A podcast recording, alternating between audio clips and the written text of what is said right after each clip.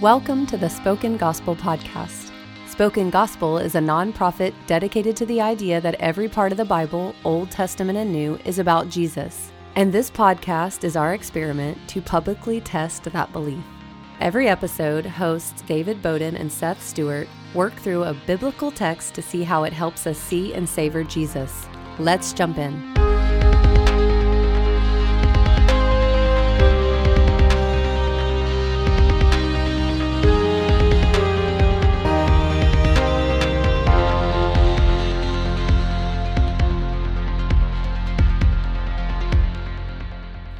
Well, welcome everyone to the Spoken Gospel Podcast. I'm David, and with me, as always, is Seth Stewart. How are you, Seth? I'm fine.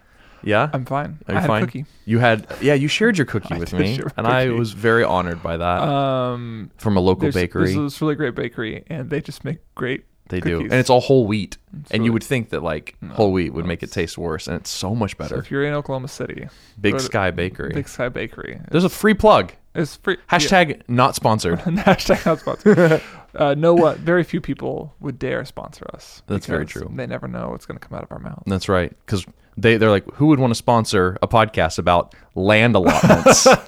There's our segue. Big, Sky Sky- Bakery. Late a lot. Land allotments. We're in. We're in. We could we could we could put some wheat in those in that land. Some whole wheat.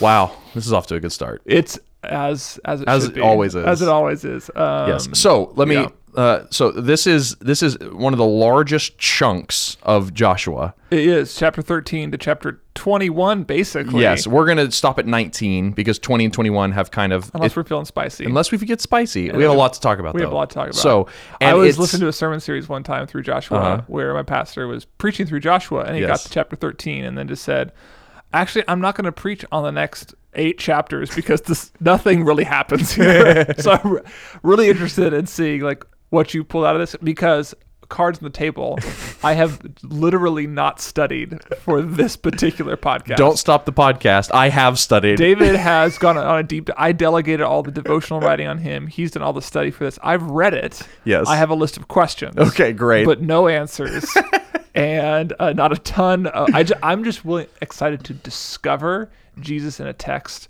about pasture lands because you'll read that word like 30 times, and you walked ar- he walked around the spoken gospel offices listening to Joshua on audio pod or on, on like an audio bible in Yep. in his headphones he walked back in to the office just going pasture lands pasture lands It's like one of those words that doesn't sound like a word after you hear it so many times. Pasture lands, pasture lands, so pasture funny. lands. So yes, uh, we so we just had this big conquest narrative where the literary speed of the book took off, and what used to take several chapters to explain uh, one battle, Yeah, one na- city, one battle, one city. Yes. Now it's half a verse for an entire king that gets destroyed, and it's like uh, wh- where we had just done Jericho and AI. Now we have th- a list of thirty-one kings that just got pummeled uh, in the span of Mm-hmm.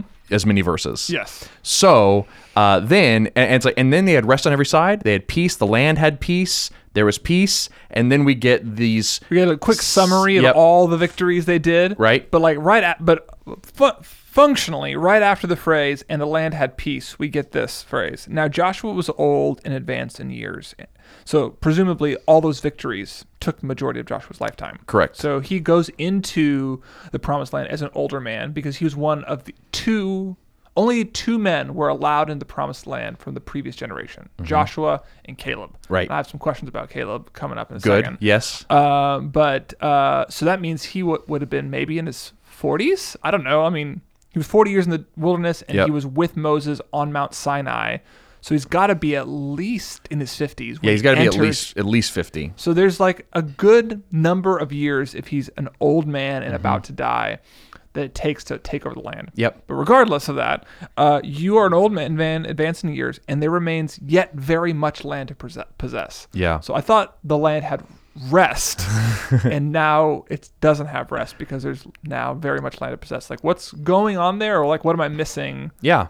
So what? 'Cause Uh, what's- obviously, I, yeah. I just like as a reader, I'm like, wait, wait, wait, what? Yeah, I thought we were done. I thought we were done. yes. Yeah. So what's happening is you're butting up against what uh, you're butting against the- the core tension of the Book of Joshua, Okay. and there have been little tiny signposts throughout the Okay. book, But this one is the big grinding gear shift that makes you uh, get whiplash, and Okay. and it's supposed to alert you to all the other signposts, Okay. and and they're strewn throughout this whole six chapters. So what you're so what you're saying is because I think what I kind of assumed as I read it was they had restaurant in all the land from those enemies, Uh-huh. and there's just more c- territory not to be con- there, that hasn't been conquered yet.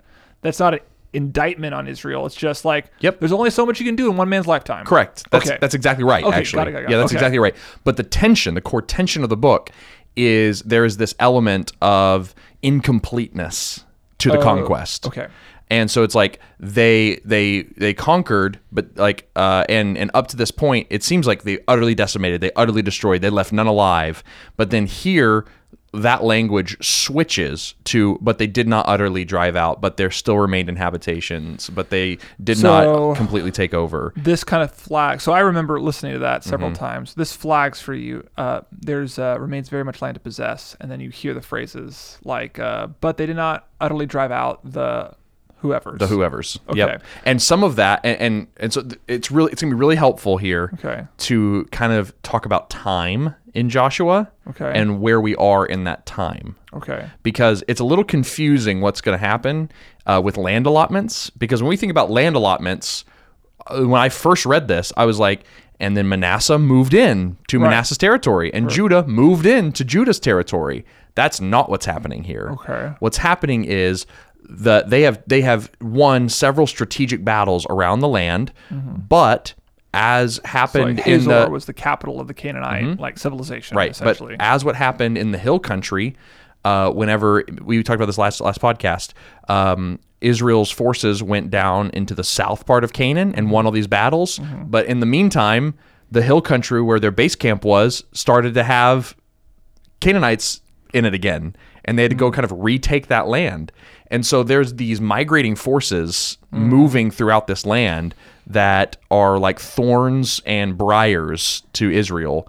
Um, and that's what they're called in Deuteronomy that this would happen. yeah. That just because you destroy one city, well, remember, a lot of those inhabitants probably fled Right. Mm-hmm. as Israel was coming. Well, they come back home or they move to other locations, but they're still there. Yeah. And so there are still people in the land in little pockets. Now, there are whole swaths of land that they have successfully conquested, and praise be to God, they did it. Right. Right. But there are still these outposts of Canaan. So, okay, so let me make sure I understand. So, when we get to this point of the story, we have several strategic military victories Mm-hmm. that have happened.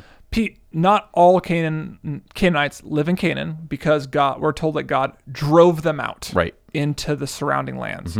Maybe some of them came back. Yep. There's apparently some battles where people just run away Mm-hmm. and they the Israelites can't, can't, can't catch up to them, and and we'll read about some battles where they weren't able to drive them out in the first place. Mm-hmm. Right. So there's just like there's loose Canaanites hanging out. That's right. So that's part of it. And are are you also saying that um, by the time Joshua dies, there have been tons of strategic military victories, but there are also a whole bunch of other smaller villages, military outposts throughout the land of Canaan That need to be taken over. by like regional authorities. That's right. Mm-hmm. Rather than a centralized government where Joshua does it all. Right. The individual tribal leaders are supposed to finish the job. That's exactly right. 100%. So what's happening is th- he will he will go to each tribe and say, "Here's the land that has been determined for you." And this is the boring part to read. He gives all its boundaries, right? And for us, it's really hard to follow. So it's helpful to read it with a map. It really is more helpful to Yeah. read it with a map next to you. Um, and but what's interesting is he says, "Okay, that tribe go take that parcel of land." And what we're going to see is in this story that we're about to read is we're going to see how the different tribes react to his allotments, and they it- they always bring up the fact that there are still inhabitants in that land, and they either um, respond with like faith, like we see Caleb do, and he goes and takes the land Okay. or they reply with fear, like we're going to see Manasseh do, the half tribe of Manasseh, and they uh, they they they fail to take the land, and so we're going to see as Israel splinters and falls outside the leadership of Joshua, we're going to see them fail to finish what Joshua started, and that's what's going to happen. Okay. Does that make sense? Yes. So, so, whenever he's giving them, I just this this is important. When he's Okay. giving them the inheritance, they are not moving in. He's giving them the next step in their battle strategy. okay. So he's saying, you, you tribe Manasseh, go fight here, right? Judah, go fight there. Gad, go fight here. With the intention of moving in as they take over. That's right. You, you're going to move in, you're, and then you're going to see that there's a pocket of Canaanites that fled to the hills. Go, go conquer them. So that just doesn't feel like rest then. Right.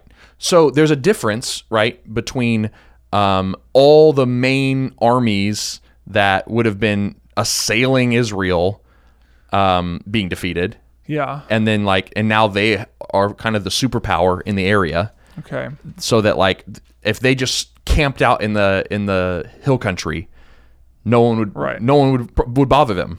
Right. You That's- know? Yeah, yeah. So they so in like one one way to explain that is like well, the the war is functionally over. Yes. Like uh like what's the like on D-Day when the American troops landed uh, at Normandy Beach. Uh-huh. Right. The decisive victory against the Nazis won. was won. Yes. But it still took what another year. Yeah, they had to, before- they still had to go find Auschwitz. Yeah. You know, I don't know my chronology extremely well Yeah. for World War II, but like But Victory in Europe Day wasn't declared I don't think until a year later. Right. There's still all these little outposts that had to go. Or think of it kind of like the end of slavery, right? Yeah. And how, uh, like Arlington or not Arlington? Uh, Emancipation Proclamation? no, no, yeah, yes. But then the, uh, oh my goodness, this is the worst. I don't know what you're trying to say. Uh, Juneteenth is what Yes, I'm yes, trying to think. yes, yes. Juneteenth, like two years afterwards, the last slaves were actually given the information that the war was over and Okay. slavery had been abolished. So this is kind of what's happening: is the, the Juneteenth needs to happen to the rest of Canaan, like the the news needs to go out. Well, I'm, I'm looking back now Mhm. at Joshua 12, 23. It says, So Joshua took the whole land according to all that the Lord had spoken to Moses. And Joshua gave it, past tense, for an inheritance to Israel according to their tribal allotments, which is what we're about to read. Mhm. That's right. And the land had rest for war. Right. So, and the land had rest from war. So, in one sense, it's like, okay, in a general sense, it's true. It's Mm-hmm. like the, the decisive victory has been won. The war is over. That's right. There's some battles, but the war is over. Right. kind of one way to say I it. definitely think that's fair. but it's still seen and i guess that's the tension you're talking about That's the tension. That's the- that's the- but the war's not really over Exactly. if there- all this stuff's happening so Yes. why say it's over Yes. when it's not over yeah, I think that is that's the tension you're supposed to wrestle with in Joshua. That there is clear-cut God-given victory that's undeniable and miraculous, right? Yeah. Sun then stands still. The sun stands Yeah. still. Like you cannot neglect or nullify the amount of victory God has given Israel. Like he has brought his people peace, he has given them the land, and like the reason why these statements of victory are so strong is because they are proving that God has been true to his word that he gave to Abraham and to Moses. yeah through israel all the nations of the world will be blessed Right, or the, or or even more less less than the less than the missio dei, the mission of God going out. That's not really what we're doing here. Yeah. this is I that he promised Abraham the land of Canaan, oh yes yes yes and so this is him saying, and I did it. I said I would do it, and I did it. i did it I gave it to you. The war's over. There's peace. Now go finish what I did, but it's up to you. And so this is this is makes exactly the tension that there is a strange harmony between the sovereignty of God and the responsibility of man. right? yeah. That- God, like god fought the battle Yep. or won the war but you fight the battle Exactly. yeah, Yeah, And they were told to trust God whenever they would go into these battles. And we'll, we'll see some examples of this. Um, and it- we- this will make more sense as we start to play it out in all its individual stories. Because there's all these little tiny stories in the middle of the land allotments um, that paint a really interesting picture for what was going on behind the scenes um, of this. Okay, so in the land allotments, we Mm-hmm. are being given the tribal battle strategies after the death of a centralized leader, Joshua. Mm-hmm. Centralized leader Joshua dies, and and I guess in a sense too, like there was a special like mantle, like of the Holy Spirit. Like ma- mantle's like a real charismatic word, but like there was like we had this sen- this strong connection between Moses and Joshua. That was like he was leading the people of Israel. Right. He, he was a spirit-filled leader. No one, no one. God never listened to the voice of Joshua like he did anybody else, and the, and he won this battle. Yes. But now is that same Holy Spirit going out? That same anointing, that same like mantle of leadership going out to all the tribes? Is it supposed to?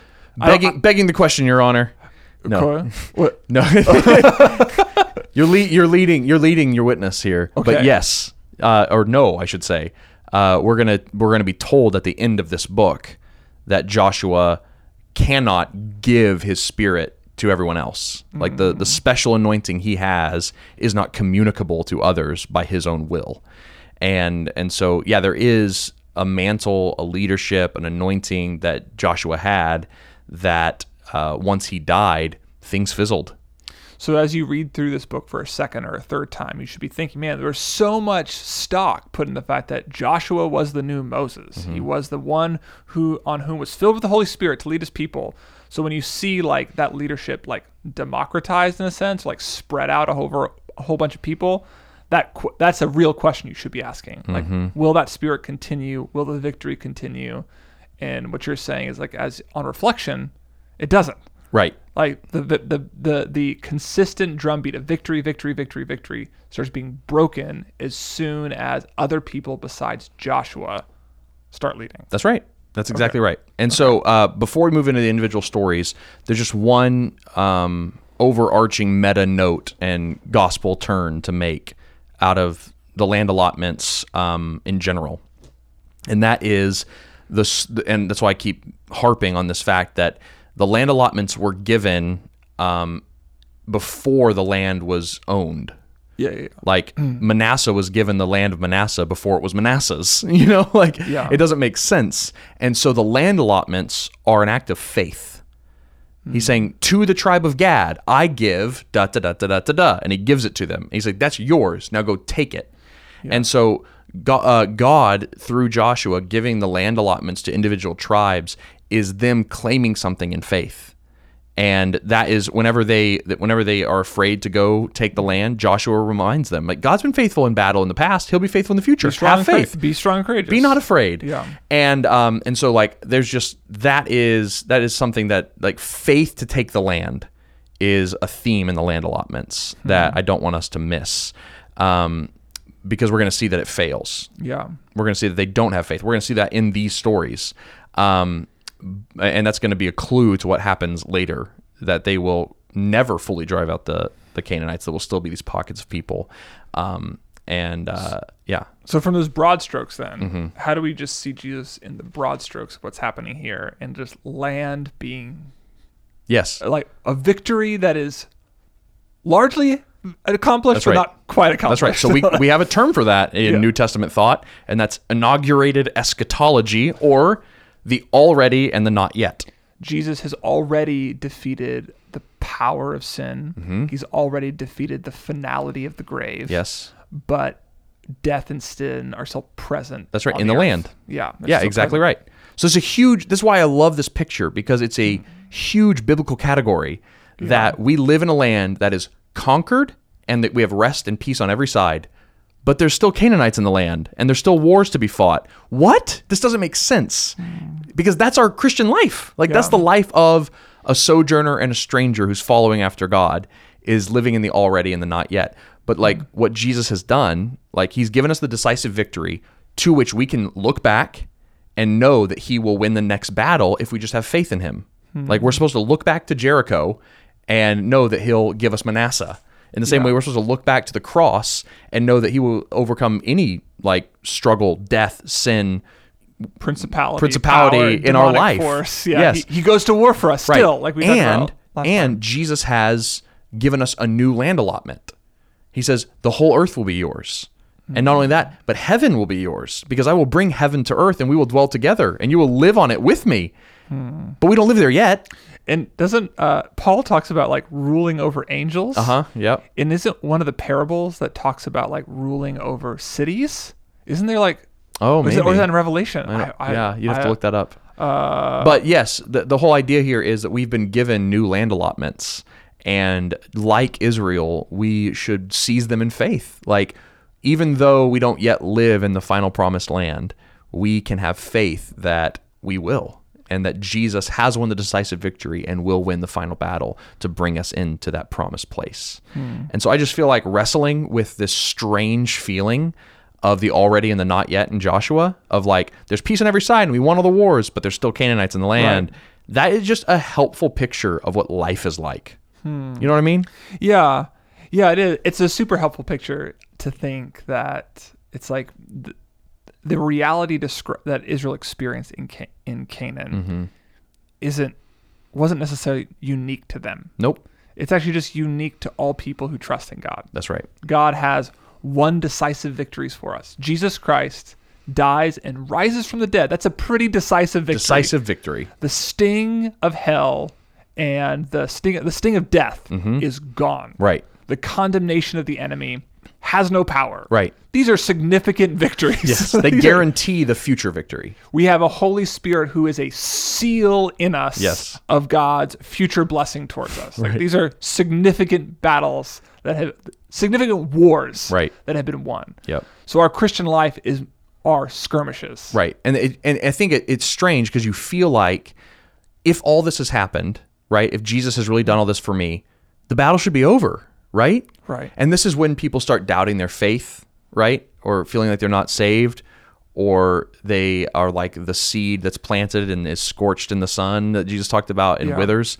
uh, is like we're we're we're given a rose-colored version of what being a disciple of Jesus looks like Yeah. it's like actually yes the decisive victory has been won but there's a not yet still there's still Mm-hmm. canaanites in the land there's still battles to be fought and um, that is a more helpful way to Mm-hmm. process life in christ And then I guess the good news there then is unlike Joshua who couldn't give his spirit Mm-hmm. to the 12 tribes, Jesus does give us his spirit. Mm-hmm. We can actually, the not yet is better news for us than it was for Israel. The not yet for Israel in this time period was go, have faith, and you'll be able to do it. No, you Right. won't. right For us, it's go, you'll be able to do it. Yes, you will. You're Right. Mm-hmm. filled with the same spirit that I was filled with. yeah So what does it look like? So like make it a little bit more concrete for Mm-hmm. me. Like how should I be thinking like is all are all battles with sin? Like is my personal battle with anger an enemy territory? Mm. Right. Like, is, that, is that the way I should be thinking about that? that is one of the ways you should be thinking about it Or is that the way absolutely is that the way Joshua reflect Jesus reflection on Joshua had tell me to think about that? I, I think so. I think uh, I think at least the New Testament reflects on it that way that there is sin that needs to be beat, Mm-hmm. and that he he dismantled sin and our enemy. You know, Yeah. Uh, and so yes, there is there are internal. But I think the psalmist talk, thought about this. Like, Yeah. search me, O God, know my heart, see if there's any you know unrighteousness in me. You know, like test me. I want to find out the outposts of sin in my heart. Like, I Mm-hmm. don't think it's just a strictly New Testament idea. Um, so yes, we should we should see our battle for sanctification and our desire to look more like Jesus as war against the flesh and the devil. which is what Paul says in Yep. Mm-hmm. Ephesians six Uh, put on the armor of God because all, the weapons of our warfare are not carnal, but like Right. that's, that's New Testament. That's King James version. That's not King carnal. Uh, James. Watch out. Watch out. But yes, but there's other there's other things too, like fighting uh, injustice in the world and fighting Mm-hmm. um, real spiritual enemies as they oppress other people through Yeah, 'cause- demonization or anything like that. Because that makes sense, a little more sense to me in this context. Because there's a sense like there's internal enemy. The fact that these le- these deputized leaders didn't have the Holy Spirit, Right. and they couldn't be the faithful leaders that God wanted them Uh-huh. to be. But there was another sense that they they were going out, and outside of them was were kingdoms of oppression, kingdoms of lawlessness, Right. kingdoms of child sacrifice, kingdoms of cult prostitution that they were going into to dismantle. That's right. And so we too, filled with the Spirit this time, can go into those same kingdoms in our world with the hope of victory, unlike any character in the Old Testament except maybe Joshua had. Yep. Absolutely right. And the only reason is because the decisive Mm. victory has already been won in the cross. Okay. Right? Just like Yeah. they're Yeah. told to be strong and courageous because of God's past victories. Now they can be victorious now. So let's uh, look at some of the Uh, like shorter. Can I say one more Story- thing? you As I- can. You I, may. I was like, we, I want to look at this first verse too, but you keep making me think about um, the idea that we are deputized leaders in the land to go and take Mm. Yes. Mm-hmm. unconquered territory. So that is a, a New Testament idea. So Revelation 5:10, and He has made us unto our God kings and priests, Mm. and we shall reign on the earth in the new heavens and the new earth. Right. We also have like um, in Ephesians, uh, he has seated us in the heavenly places in Christ Jesus. Uh, like Romans five seventeen, we shall reign in life by the one man Jesus Mm. Christ. Um, I'm also thinking about um, like the parable of the minas in Luke nineteen, where the the pe- the people the the people in the parable are given like one mina or five minas. Oh, or right. 10 Or like minas. people might be like the parable of talents. The Parable of Talents. Right, yes, yes, yeah. yes. And uh, the reward for stewarding their talents Is how many well cities they get. Is how many cities they get. That's right. So think about like project with me. Okay, already not yet, but what happens when the not yet comes? Right. Thy kingdom come. When the kingdom comes, what does our rulership look like? Yes. Of the new heavens and the new earth. Right. Which is was the original call of man, and we'll get there. That's how this land allotments end. Okay. The land allotments end with repeating the Edenic king command that was given to Adam to ha- subdue the land and rule it. And so, like you're on the you're sniffing I'm- I'm like, on the I'm- right trail, I'm getting- getting there. You really are. And I'm also while we're using the New Testament to reflect here, I'm also thinking of the seventy disciples that Jesus sent out. Yeah. Right, which was um, Representation of the 70 nations. the 70 nations. At the Tower of Babel. That's right. And uh, which you can, if you guys are going and looking this up, there's a translation issue with, in some of your Bibles, which means there might be a discrepancy in the number. But Oh, yeah, it's the 70 same. or 72. Yeah, yeah, Yeah, yeah. but it's the same. It's the same. And uh, yeah, and so like they were they were going as f- repeating really Mm-hmm. the story of Joshua to go and take over enemy cities. Yeah. With the good news of Jesus. And like it wasn't war that time, right? Yeah. It was repent for the kingdom of heaven is near. or uh, Revelation 5 and Revelation 7 around the throne of God are people from every tribe, Mm-hmm. language, nation and tongue. Like the c- like the not yet soon every nation will be conquered with the good news of Jesus. Yes. Yeah, that's good Um, news. That's good news. Yeah. And like I'm super interested like what does that mean to like rule cities in the new heaven? Or to Right. be a nation of kings. It's another way to look at the world from a missions standpoint is that there are still pockets of the world, one, who are unreached people groups who have never heard the name Jesus, right? That's unconquered territory that we need to take Yeah. the good news to. Or two, while we've gone to these other places, there are there are cities that we used to inhabit that used to be strongholds for Christianity that are now completely devoid of Christian values, you know, Yeah. like the progressive West, you know, Yep. like you think of Europe, They're just- America. America. Yeah. You just think there are these core cities that have some of the most famous churches in the world in them that are just museums now. Yeah. And it's like, yeah, enemies move back in. And like it's Mm. unconquered territory that we need to move evangelistically, you know? Right. So anyway, there's a lot to reflect on apparently Yeah. here. And we haven't even gotten past the first verse of chapter 13. So let's move on.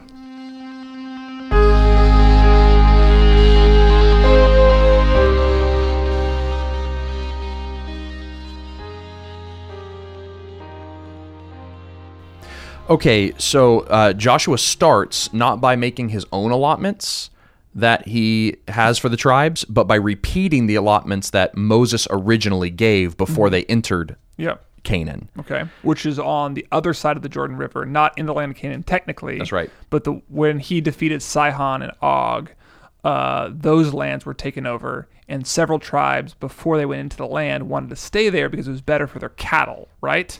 Uh, yes, yeah, Gad, Reuben, and the half and one half tribe of Manasseh, which is very important. That comes up. Okay.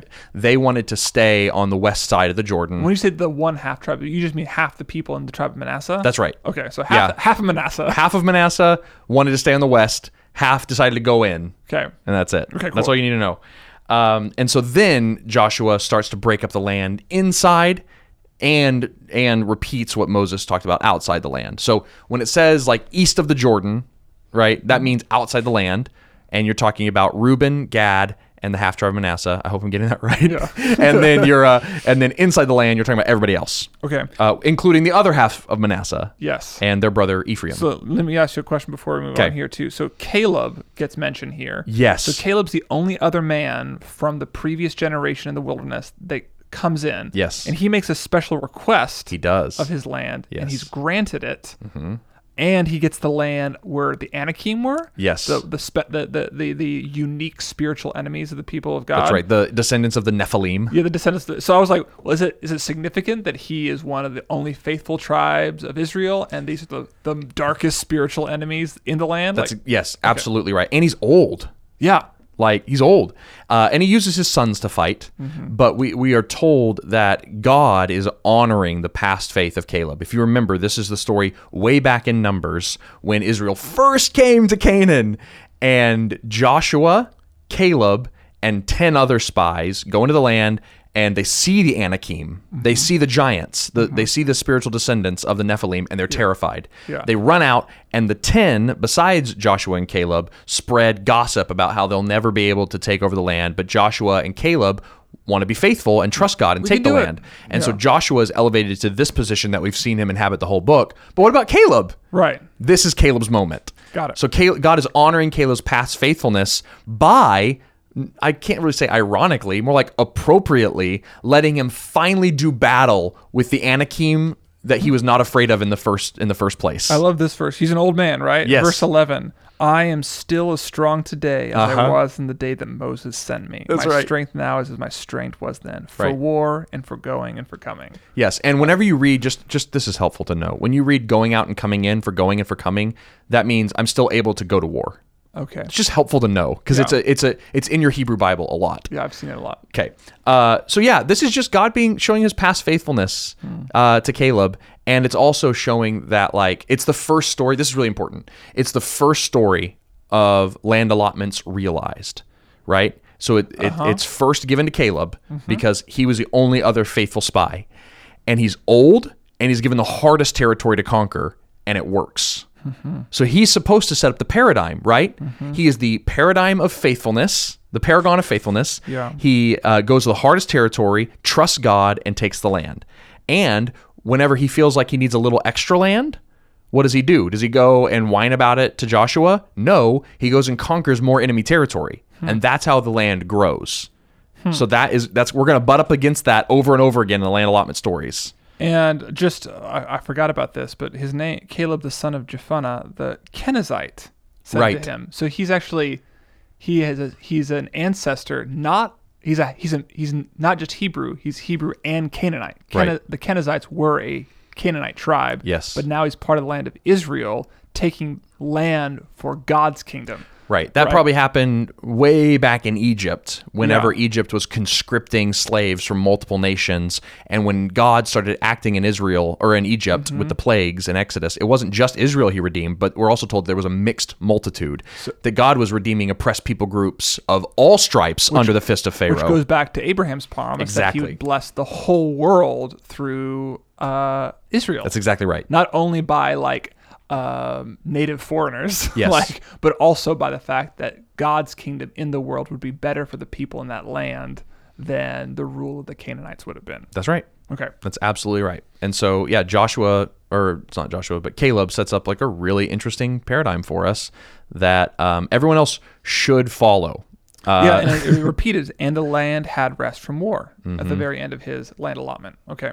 Yes. Uh, and then the next uh, group that's highlighted, you have Caleb 1st as an individual representation. But then the most space that is given in the land allotments is given to the tribe of Judah. And it's also the first tribe that's given its allotment. And it's the tribe that the Messiah will come from. That's right. It's the promised. It's the promised. It's the tribe. promise. Yeah, and so this is continuing a theme of overemphasizing the tribe of Judah throughout the Torah. So you have it f- really first prominently in Jacob blessing his 12 sons at the end of Genesis. Mm-hmm. And Jacob, otherwise known as Israel, he spends an inordinate amount of time blessing his son Judah. Oh, so it's like a repetition. of and that so kind the of, like, inordinate amount emphasis. of time is given to the land allotment, honoring Jacob's blessing, but ultimately honoring what will come out of this tribe. Okay. Uh, this was also repeated in Numbers, at the beginning of Numbers, when the tribes are arranged around the tabernacle. Judah, even though he's not the firstborn, wasn't the strongest, wasn't the most populated, Judah's tribe was given the place of prominence um, at the mouth of the tabernacle. And they would also be the first ones to march out. And so they were Mm-hmm. they- like, constantly the Bible is showing us that Judah's tribe has prominence. Okay. And, and exactly because this is the Chosen one. the chosen tribe from which Jesus will come. I also think it's interesting that you have Caleb, who's elevated because of his faithfulness and his obedience, Mm-hmm. and then you have Judah, who's elevated not because of their faithfulness or obedience, but because of their chosenness. Right. So you have both of those themes like elevated side by side at the beginning. Anyway. Yeah, I think that's faithfulness and chosenness; those go hand in hand. Uh, and so that's that's happening there. And Can Yep. Mm-hmm. I ask a question here? So in chapter 19, the, when the tribe of Simeon is given its land, Oh, okay. it's given land inside of the land of Judah. yes, there's a little circle. If you look at a map, there's a little circle inside of Judah's land that Simeon's given. So it's not that Ju- like Simeon and Judah co-ruled the land, but there's like a little like uh, landlocked section that Simeon owns that is swallowed by Judah. Mm-hmm. Yeah, it's like here in Oklahoma City. Like you could drive through Oklahoma City, and then all of a sudden you're in a small little island of principality called the Village, and then you're in Nichols Hills, Oh. Or and then like you're in Bethany. Native American like territories. That's right. probably a better like analogy. Yeah, that's a little Yeah. little stronger of a divide. Yeah. so like, yes, it's that. okay. It's not that Judah is cohabitating. It's Or I the, think about Botswana. oh yes, Botswana is this like tiny little coin of a, of a land in the middle. Is it is it Sierra Leone down there? No. What's Botswana? I'm really I've Anyway. I'm I'm awesome at African no, it's, geography. it's, it's it's in the middle of South Africa. Okay. Botswana is in the middle of South Africa. Am I right? I- So- somebody will correct me. Someone one will Of, one correct of my you. South Af- our South African listeners will correct. They're me. just shaking their head right now. We actually have several in South pretty, si- Africa. I'm pretty sure si- Sierra Le- Leone's farther north. They're gonna, they're so mad at us right now. Uh, anyway, okay. So uh, so you have the story of Judah, and and then and everything's kind of going well, and then you get the story of Ephraim and Manasseh, and so um, oh no, it's not Botswana. Oh, okay. It's a Lesotho. Lesotho Uh-huh. Oh. is, is the little coin in the middle of South Africa. Botswana, it's a wh- it's this whole it's a whole different thing. It's surrounded by Namibia, Angola, Zambia, Zimbabwe, and South Africa. Oh. but not the same. yes. If you're looking for a great, easily applicable universe to live in, Simeon was like Lesotho to Judah's South Africa. Everyone was dying for that illustration. Everybody was dying for it, and I just gave it to them. Man, they are just thanking you. You're so for that. welcome. uh, okay, now we get the story of Ephraim and Manasseh, and this is where things start to get a little more hairy. Now, there's some hairy stuff in Judah, but I'm not going to pick that apart right now. Um, The Mana- emphasis there is their obedience. yeah, right. Um, and so uh, Manasseh is i- the half tribe of Manasseh that's coming into the Jordan, west of the Jordan, uh, into the land of Canaan, is given their territory. But they bring a complaint to Joshua and they say, Well, th- this land's not big enough for us. And Joshua replies, Yes, it is. You just have to take it all over. like, the reason why it's not big enough is because there's enemies to be conquered and you take their land after you drive them out. And they say, "Yeah, but they have chariots of iron and there's no way we can we can conquer them." He's like, "Just have faith." Right, yes, which you has can. already happened. Which interesting, like there's the chariot theme in the last battle. That's right. section We lo- talked about interesting. okay. yeah. And so they refuse to have they like to have faith in God and we're told that later on they have they fail to capture that part of the land. And this is something to emphasize here is that as you read through the land allotments, you are going to hear this constant refrain over and over and over again. And it'll be like, and they took this, and they took this land, and they took this piece of land, but they did not utterly drive out blank, blank, blank, or they did not completely take the land of blank. Where are you seeing that here? I'm sorry. I'm looking Oh, I'm, for I'm it, not so- even looking at my Bible, honestly. Uh, but it's going to be you're So going it's to coming see up this. soon. So like you You're have, going to see this multiple times with multiple different tribes, not just with Manasseh. It Oh, starts here it is. Uh, in chapter Manasseh. 17, verses 13. Now, when the people of Israel grew strong, they put the Canaanites to forced labor, but did not utterly drive them out. That's right.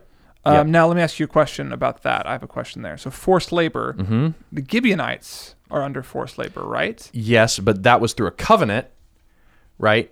Um, well, well, I I guess I have two questions. Okay. on that. So, the Gibeonites were put. Is forced labor the same thing the Gibeonites are doing? No. Or is this a version of like slavery? This that we're is this is slavery that we're talking about here. because the Gibeonites are saying, "Hey, we'll be your water. We'll like we'll work. Uh-huh. We'll be your laborers. We'll, Right. Like you'll we'll be your We'll do the your- grunt work. We'll be your lower your lower class. Yeah, your but that was a blue-collar covenant. workers." They came and Okay, okay. offered to do that. They weren't uh, uh, unwillingly conscripted to that role in in Hmm. society. Um, but that's not the only. So like, there's an argument that could be made that's like that's the same thing. Drive them out, enslave them, whatever. But there's going to be other times that we're told that that they just failed to dr- drive them out. At Not the very least, drive out means they shouldn't be in the land anymore. Exactly. And so the fact that they're in the land, even though they're slaves, doesn't fulfill the spirit or the letter of the law. That's right. Yeah. Exactly right. Because even as forced laborers, they're still going to worship their Canaanite gods, Mm-hmm. and that is the fear uh, that Yeah. that the, that the people should have is that they're going to continue to worship these these wrong gods. Uh, anyway, and so that is what's going to happen again and again and again throughout this section is that they fail to utterly drive out the people. Um, and this is like something I just I think is a really beautiful like bi- biblical worldview to live in for a second is to think about the ways that Israel, um, the law, our own efforts, uh, any kind of social agenda always leaves pockets of unaccomplished unaccomplished mission. like there's always something left undone when it's our efforts. Um, Yeah. Israel leaves parts of the land unconquered. The law, uh, no one can perfectly keep all of it. There's one section that's broken, therefore all of it's null and void. Um, you know, we can think about things. It's like, man, I did my I, I did my workout plan every day except one day this week, and Mm-hmm. that just makes me feel completely defeated. So I stop it on week two. Right. You know, like Yeah, there's yeah. always these pockets of unconquered territory, and I just love that the story of Jesus like he he leaves no territory unconquered. There's no pocket of sin or death or uh, evil that he will not ultimately rout out. Uh, and I just I love Mm-hmm. Yeah. that promise of God. He's the he's the better tribe of Manasseh. yeah, yeah. e- exactly right. Um, yeah, and that's because he's the- also the newer and better Caleb, who does go and take on the enemies no one else will. Yeah. Uh, you know, he's the new he's the new and better Judah who faithfully from the tribe of Judah, Yeah, who, yeah. he's from the tribe of Judah who not only takes over a y- huge part of land that he was given, showing his faithfulness, Mm-hmm. but also takes over the entire territory of the world whenever he comes. It, it makes me think too, just like how central like a version of trust is in the Christian life. Yeah. That I just don't know if I, I, I meditate on. It's like the victory in battle was tied to their trust in the Lord. Mm-hmm. And I'm like, I don't know what a trusting battle plan looks like. you know what I mean? Like, Yeah. I don't know the ratio of trust to Strategy. strategy or like the number of chariots I need and the number of hours of prayer I need. Like, do, you- like Yeah, what I'm yeah, saying, yeah, I don't yeah, know yeah. quite know how to like parse that out. Yeah. But what I think is so. But what what I'm messing with there or trying to figure out is like how do I like assume or think through my faith in Jesus, my my trust, my confidence in Jesus as I go into these unconquered territories, whether that's like my job or like my friend that I want to see saved or like the social injustice cause that I'm Right. trying to like how do I think about is it i mean i guess on a, on a really basic level it's like well if you know that some measure of your strategy and god's action are required you should at least pray Yes. you know is, Yeah. that, is that i mean is that like a really simple takeaway that is that is definitely a simple takeaway that is absolutely true. We should at least be praying. Um, I think that's it's two things that you made me think of. One is Seth and I beh- behind the scenes Behind or the off scenes. the air. We talk about we how have lives off the air we do actually. I d- people don't know this. People don't- I We- didn't know this. Seth and I like to cook together. It's true. Anyway, um, so uh, one of our favorite ways to talk about faith is to talk about as trust. It's our favorite synonym for the word faith. Mm-hmm. Yeah. Mm-hmm. Our other is probably allegiance, but that's totally different. yeah yeah Bent. But the idea of trust or is set our watches by yeah, we set our watches by yeah. Jesus, we have yeah. too many. We have too too many, many. Uh. synonyms for faith. but our favorite is trust, and um, yeah, a- and, and so as I've been thinking about, I, I've I've been going through this like real personal renewal with prayer right now in my own life, and I had to really wrestle through um, petitioning God for things, like asking God for things, um, like so you felt bad I felt bad, like because my I feel like a lot of my youth group time and even some of the books I read in my seminary days were like, "Hey, God's not a vending machine. Don't just push a one and think He'll give you a Coke." And I'm like, okay, yeah. yeah. that's true, but also like He delights us for us to cast our burdens on Him, and like anything we ask in His name will happen. You know, like Yeah. He loves to hear our requests. Why? Because they show that we are leaning on Him, that we are trusting in Him, that we need a crutch.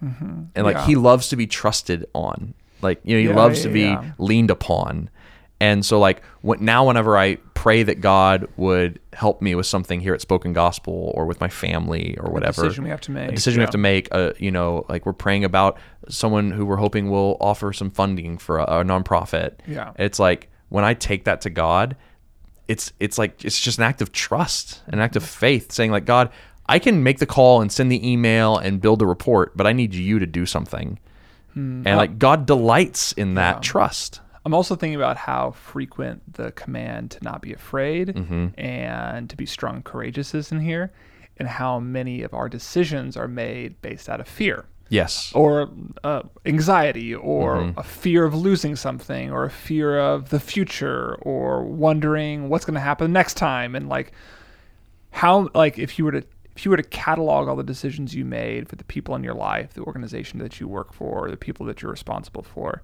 how many of those decisions were made out of fear of a future consequence or anxiously protecting yourself from experiencing something negative?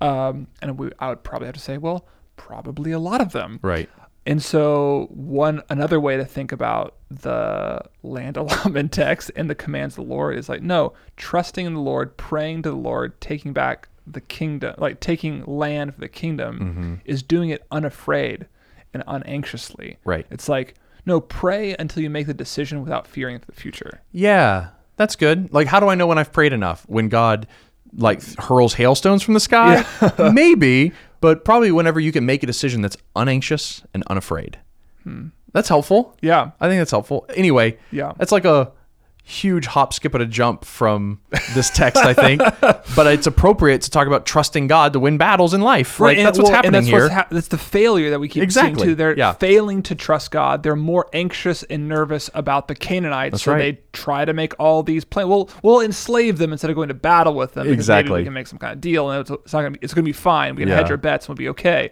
No, we don't need to make a decision out of fear. Leading to slavery. Yeah. We can make one out of like trust and faith that God is fighting for us. Leading to freedom and peace. Yeah. Yeah. And so um, a lot of a lot of the ways we should be reflecting on the gospel here, uh, we've kind of already articulated about like trust God, trust what Jesus has done in the past to know what he'll do in the future. Uh, but I think there's like an interesting uh, thing to meditate on here since we've talked a lot about faith. We've, we've talked about that Jesus like has won the victory in the past. It'll secure one in the future. There's this scarcity mindset that Manasseh and the other tribes have when they bring their complaints to Joshua that they don't have enough land. They're like, the land's not big enough for us. Um, and and his response is, yes, it is. Just go take more of it, you know. And Right. so it's fear, but there's a scarcity mindset. And I love this uh, idea, and I, I'm totally skipping over everything to get to this little beautiful picture that I love. Yeah. But I love the idea that when Jesus returns and claims the whole earth as his own, um, there will be no scarcity of land because it will all be conquered. You know, like there will we, we will not look at the plot that, of land that we're given and be like, oh, it's not big enough for me, you know, or um, Yeah. I'm scared of what's on the other side of that fence. Right. I just bought another house. Like, man, I'd love a little bit more space for my garden. Like, I won't ever think that. Uh-huh. right, again. right, right. Yeah. Yeah. totally. And it's just like I don't know if that's a self-serving thought or Yeah. whatever, but God clearly desires peace for His people. Well, I mean, think how You know, much like- conflict is driven by the acquisition Oh, totally. of land, like All of it. yeah, all, like, uh, all of it, the, the control of a water supply, Yep. war, like like Yep. the fact that there will always be enough land, Yeah. There, there will always be enough. that the land itself will be enough, and that there will always be enough land means most of the reason for war is gone. Yeah. Which is just makes me happy. Yeah. Which is like good news. That's just good news to me. That God when like in the kingdom of Jesus, when he returns, there is no scarcity. Like his allotments are perfect and they're given to us completed. You know, like I just love that. And I think it sets up our next category really, really well. Our last section. Our final category. Okay, so in 18 to 19, we get this really kind of funny statement in classic Joshua style. Um, he's going to spend three chapters talking about one tribe, you know, and then two chapters talking about the other seven. You know? Yes, I And noticed so, that So too. 18 verse 2, ver- chapter 18 verse 2, there remained among the people of Israel seven tribes whose inheritance had not yet been apportioned, and they're going to be given their their allotments in two chapters. And like a lot of uh, I'm looking at the the tribe of Issachar is one, two, three, four, five, six, seven verses. you know, it's just really quick. But here is what's happening in this section that should blow your mind Okay. is there's a reason why it's built this way. Built is five and seven. Uh, yes. Okay. There's a reason. And that reason is not because Issachar didn't have any cool stories. Okay. You know? Yeah. It's because God wants us to see that there are these seven tribes remaining that will take over the land as a picture of the seven days of creation. Because we've been harping on this whole thing Oh. Yeah, that yeah. Canaan is the new Eden and we're bringing new creation. And we've even seen parallels to the story of Genesis played out in different ways throughout the story of Joshua and the conquest. And so here you have, just as you had in creation, you had seven days of creation ending in rest. Now you have seven tribes allotments, which will end in the rest for all Israel. Hmm. And so it's just like a beautiful literary picture of what God is ultimately up to with the land allotments. And so what this should do, it shouldn't force us to go like, "Oh, cool number connection, David." Right. That's not the point. Yeah. The point is that the, that God is telling us why any of this matters. Like why why do the land allotments matter? Why should this cause you to stop and think and meditate on these on these six difficult chapters? Well, it's because God wants to recreate Eden among us. Like this is a humongous theme in the Bible that will help you understand it really well and will give you hope and will bring you peace will help you feel on mission will like it's such a core theme to the bible that it and and so since Right, joshua right. 18 and 19 is forcing us to think about it Yeah. i just want us to meditate on that for a second We that the new Eden is already is and not- already and not yet and not yet. and yeah exactly right and so like here let's just like in this context israel and their 12 tribes highlighted in these last seven are meant to bring uh, the new eden with god and this is really Bless all the nations of the earth through the land, their through their ownership of the land of Canaan. Mm-hmm. That's right. Yeah. Uh, and this is highlighted here. This is it's not only the number seven that sets this up for us. Also, that was 18 verse 2 18 verse one highlights that as well. So check this out. Then the whole congregation of the people of Israel assembled at Shiloh and set up the tent of meeting there. The land lay subdued before them. So there's two things to notice here. One is that the tent of the meeting, uh, tent of meeting is set up. The tabernacle, God's presence is in the land. This is the hope of Eden that God would have a place to dwell with us in the land. And then two is this word, the land laid subdued before them, is a repeat of the command given to Adam in chapter one of the Bible: fill the uh, earth, and subdue, Do it. it. They fill, they filled it. They they they subdue the earth, and now they're going to fill it. That's what Yeah. the land allotments are. This is a Yeah. fulfillment of the command given to Adam in chapter one of the Bible. Hmm. Is now the land lay subdued before them. Now land allotments go fill them with seven days of creation, and then have peace. Like this is Yeah. supposed to. This right here is where Genesis one. Hmm. This could it, this could be the end of the story almost. Yeah. You know, like it feels Yeah, like it could yeah, be the end yeah. of the story. It's not because they failed to bring rest. Right. But it feels like it could be. Yeah, and it makes me think too. I, was like, I don't think about like there being moments of subduing happening that push the, this new Eden project forward. Mm-hmm. And so I think it's really uh, to think about Jesus's battle with death and sin as a subduing moment. It's Yes. like death has been subdued, The land of the grave, has been the soil inside the grave. been conquered. Yes. Sin itself has been subdued in a powerful way, even though its presence is still Mm-hmm. there. Now go and fill the subdued land. Right. Mm-hmm. As what Paul calls us, new creations to go and bring Eden as we exist on the earth. Yes, that's exactly right. Hmm. So, just like Israel here is kind of redoing Eden, this is also how the Bible wants us to see Jesus. So, Hmm. like when we're introduced to Jesus in the in the Gospel of John, it starts in Genesis one. In the beginning, Yeah, yeah, yeah. was what? Well, God spoke, was the Word. And the Word was God, and the Word was with God, right? And then he set up his what? His tabernacle. This is this is Joshua 18 again. Yeah, yeah, yeah. The tabernacle of the Lord is coming, repeating the beginning of Yeah. the Bible. So like And then John 1 is not only a reflection on Genesis 1, it's also a reflection Mm. on Joshua 18. Yeah, Which And is then really Jesus interesting. Mm-hmm. has a new Joshua who has the same name as him. They're both, they're both their names were Yeshua. Yes. he goes out and wins decisive victories. Exactly right. He goes and he drives out demons, he heals diseases, and ultimately conquers sin Mm-hmm. and death on, on the cross and in his resurrection. Uh, and then, then, this is my favorite part, uh, there is another part of the Bible that has land allotment text in it. Bible trivia. Uh, I mean, Can you think of it? I, I was Matthew twenty eight. Okay, that's that's a, that, that would be like a recommissioning of this Joshua moment. I would s- I would say that's a fair that's a yeah, fair whenever connection. he's like go into all the earth. And, Go into all the earth. Yeah. there are there's land to be taken. Yeah, yeah. But there's actually like land allotment and like a lot of the same language given. It's in the Old Testament. Okay. And it's in the book of Ezekiel. Okay. And Ezekiel has this vision of the new heavens and the new earth, or as he saw it, the new Jerusalem. And all this language gets picked up and amplified in at the end of Revelation. Okay. And so Ezekiel sees this new Jerusalem, and in in in it he is this is in Ezekiel 47 if you want to go look at it, and uh, he sees all the all of Israel goes and gets their own land again, and everyone's allotted their portion. But this but there's no enemies, and the city's a fortress with unscalable walls, and they have peace on every side.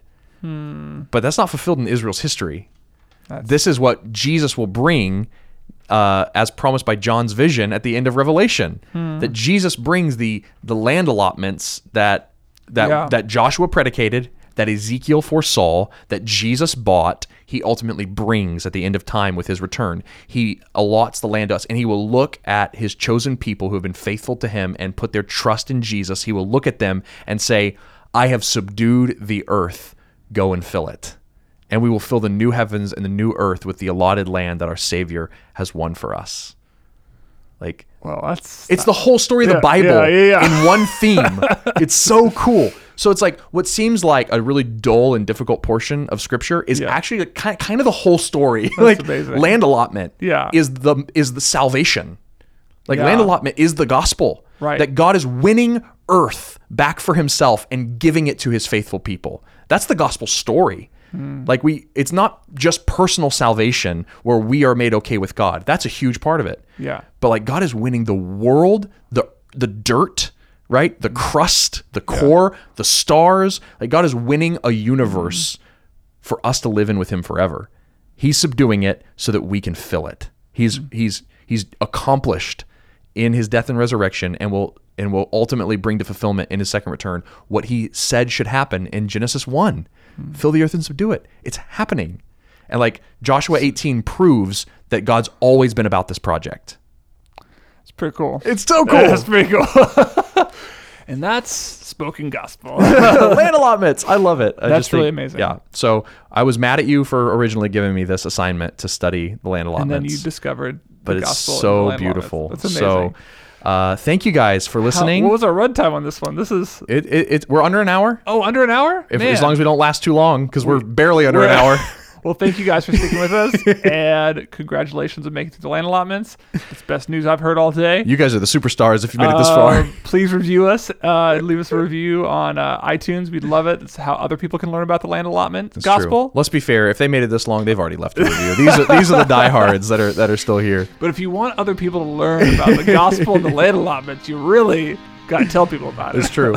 Oh, yeah. Thank you guys for listening. And We'll make be- sure if you yeah. have any questions. Oh, yes. Oh, thank yeah. you. Yeah. If you have any questions, send them to podcast at spokengospel.com about the book of Joshua or anything, and we'll, Yeah. we'll try to do a Joshua Q&A. So, all right. Well, we'll see you next week for Cities of Refuge and the land given to the Levites who weren't supposed to have land. What? Cliffhanger. Is it? I don't know. It is for a Bible nerd. but there you go. All right. Well, thank you guys for joining us, and we will see you next week.